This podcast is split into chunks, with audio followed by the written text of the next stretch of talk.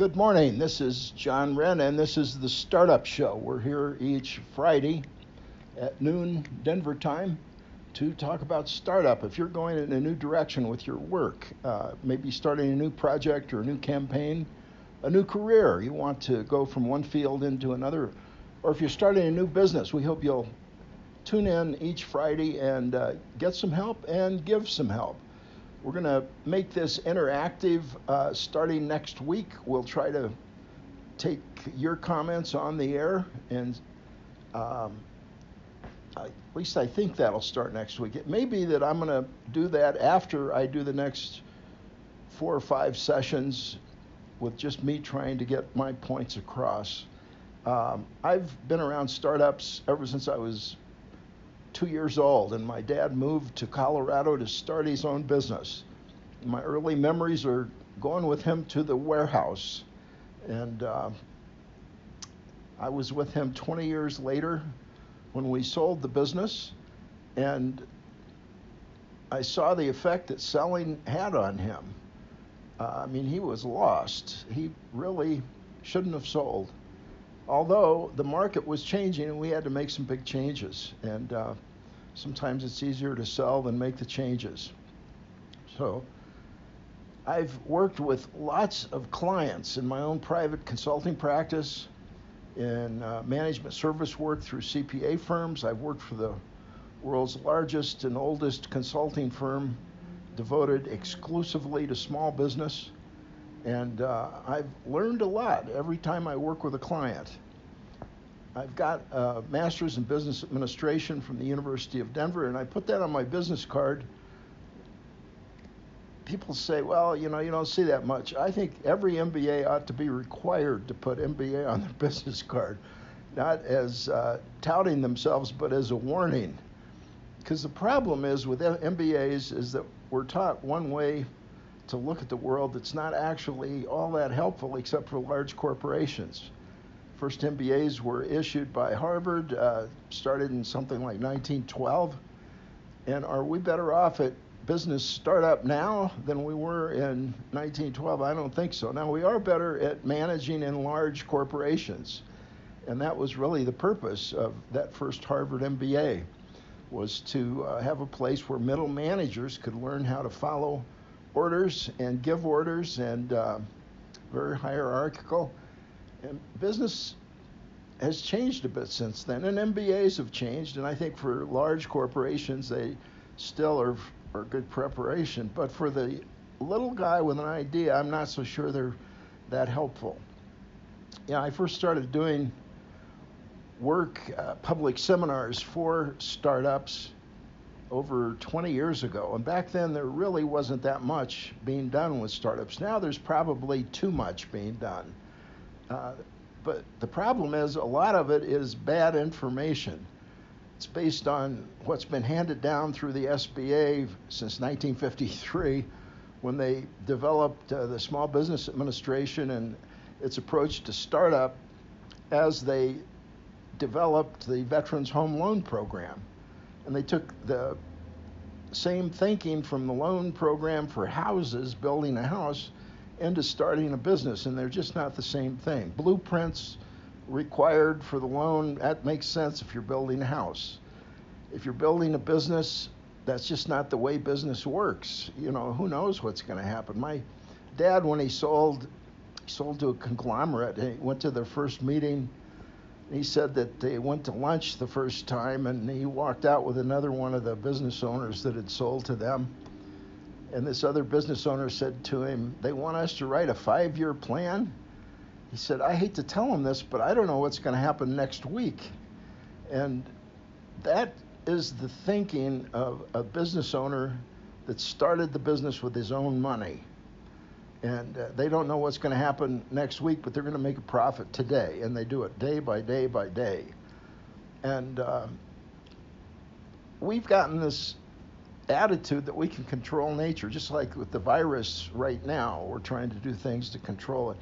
I think the best analogy to that is what we've done to control flooding with a series of dams and uh, uh cement channels, and it's made the flooding when it's bad, it's worse than ever. And uh, we have to be careful that in nature we don't control things in such a way that uh, the unintended consequences are worse than the disease itself. Maybe what's happening now with this voluntary isolation, this is creating problems. I've posted things on uh, my Facebook page, John S. Wren, if you want to be my Facebook friend. Uh, and you may be listening to this on it right now. I'm going to be posting this momentarily. I announced the show is 12 o'clock show, but this is going to be posted a little bit late today. I'm going to get better at doing this as we do it week by week by week. And uh, if you'd like to be a guest on the show and share your startup experience, have a conversation with me. I'd love to have you. Call me if uh, you'd like to be a guest on the show or if I can help you in any way as you get started. Number's 303 861 1447. Now, I believe that there are four practices that are the crucial elements of a successful startup. One is recovery, getting back up on your feet. It's very rare that a business starts because somebody's at the top of their game. You know, in boxing, they say good boxers come out of the gutter. Somebody that's gone to the Ivy League and, uh, you know, they tend to go to law firms and, uh, you know, government service and highfalutin jobs like that, not so much into boxing, even if they were on the boxing team at Harvard. It's the guy that comes out of the gutter that really needs it that tends to be the champion. And I think the same thing's true of startup. You know, if you're in uh, school and getting an MBA, I would think you got better uh, options available to you than starting your own business. You need to go to work for some place where you can learn how they do business and then maybe you will start someday and take that additional learning into your business. But this majoring in entrepreneurship and then starting a business right out of school, I think is a crazy idea. And these 6,000 professors of entrepreneurship, uh, now, you know, they've done the same thing with poetry. And a guy named Epstein wrote a book on Poetry Day, which I think is April 1st, April Fool's Day, I think. But it wasn't this year, it was three or four years back in the Wall Street Journal.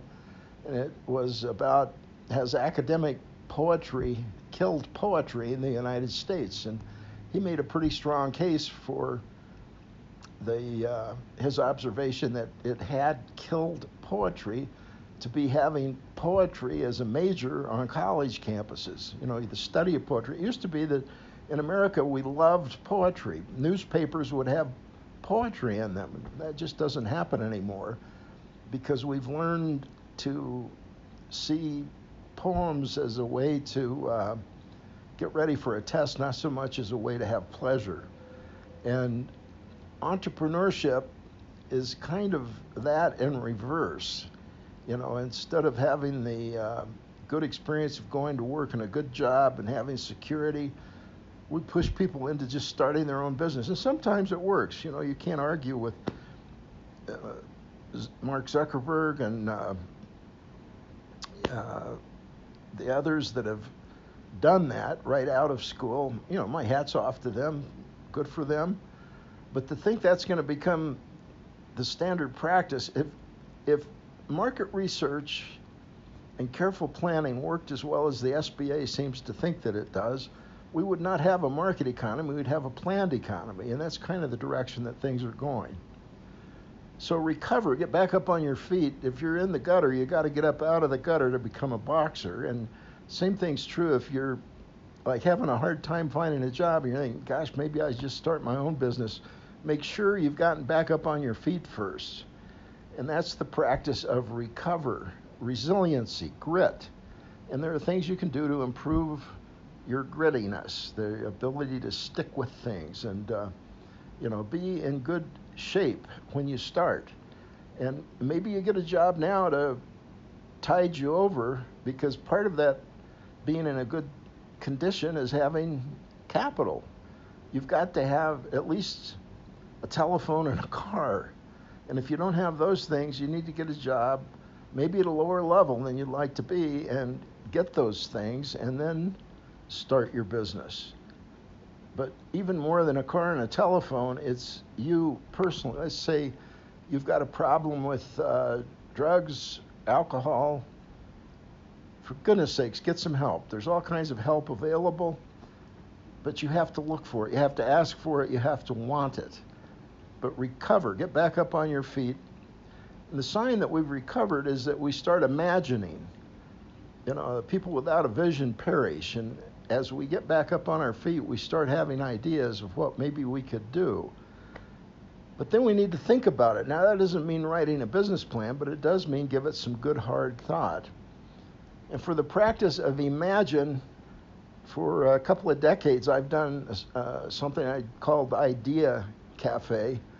May incorporate OODA into the name. People, when I first started using it, said this looks like OODA, but I've, you know, OODA is getting more popular. The OODA loop: observe, orient, decide, act, uh, developed by the uh, Air Force fighter pilot John Boyd. He retired and started studying philosophy, and he took what he'd learned about philosophy and looked back at his success as a fighter pilot. And now the Air Force has not carried this forward. You would think that him being from the Air Force that they would have incorporated this into their training, but the Marines have picked it up, and it's part of their warfighting strategy. Observe, orient, now, orient is more than just turn towards the target. Orient is all that you've experienced and learned up to that point. And as soon as you observe something new, that changes. As soon as you do the next couple of steps, which is decide and act, the orientation changes. So that's the current status of your ability to process information, to have ideas, to imagine. But that orient, observe, orient. Now, ideas is an, an acronym developed when I was with the Bell System. Dr. David Fletcher and I'd been my professor at uh, the University of Denver, and we developed this IDEA model of business creativity. I is inspiration or identify the problem. It's kind of the left brain and the right brain way of doing it. Identify the, the problem is for the linear thinkers. Inspiration is a little bit of a different animal. It may not come out of that much of, uh, of a conscious process, but you just see an opportunity and you know it'll work, and so you're convinced. But D is develop alternatives because even if you've had this insight, there's more than one way to skin a cat. And some people call that the, the inspiration, they develop alternatives, green light thinking. You're chunking up, thinking more and more.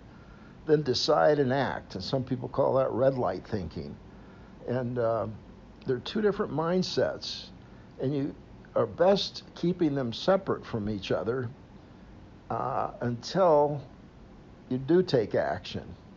And at least that's what we've taught in the Idea Cafe Startup Workshop. I believe it's true. People have experienced it. And we get together for a session, and people see things in a new way. Now, it's not something that lends itself to being reduced to a book. I can talk about the process but there's something about being in the same room with a group of people that changes things. Now maybe that's changing. This, you know, we've got to like do our own quarantine now, and a lot of us are getting online with things like Zoom. Maybe this is going to change, and I'm going to I'm going to try an Idea Cafe startup workshop this afternoon online, and I would encourage you to give it a try. 2:30 each Friday. We've been doing this at the Commons on Champa, but today we're going to do it online, and I'll be posting more about that on our uh, site. And if you haven't joined us yet, I encourage you to do so. It's free and fast. It just takes a, a minute or two. And I'd encourage you to join it right now, and then come back at 2:30 and do the Idea Cafe startup workshop with us. I'll have complete details on the site, but you go to uh, smallbizchamber.org, smallbiz, B-I-Z, chamber.org, and that's all one word run together, small biz chamber, no dots, no dashes. so I'll maybe see you there at 2.30, smallbizchamber.org we'd like to help you do more good work, and we'll be back here next week and uh, maybe see you this afternoon. Thanks for watching. Thanks for listening. If you Got any questions? Give me a call 303 861 1447.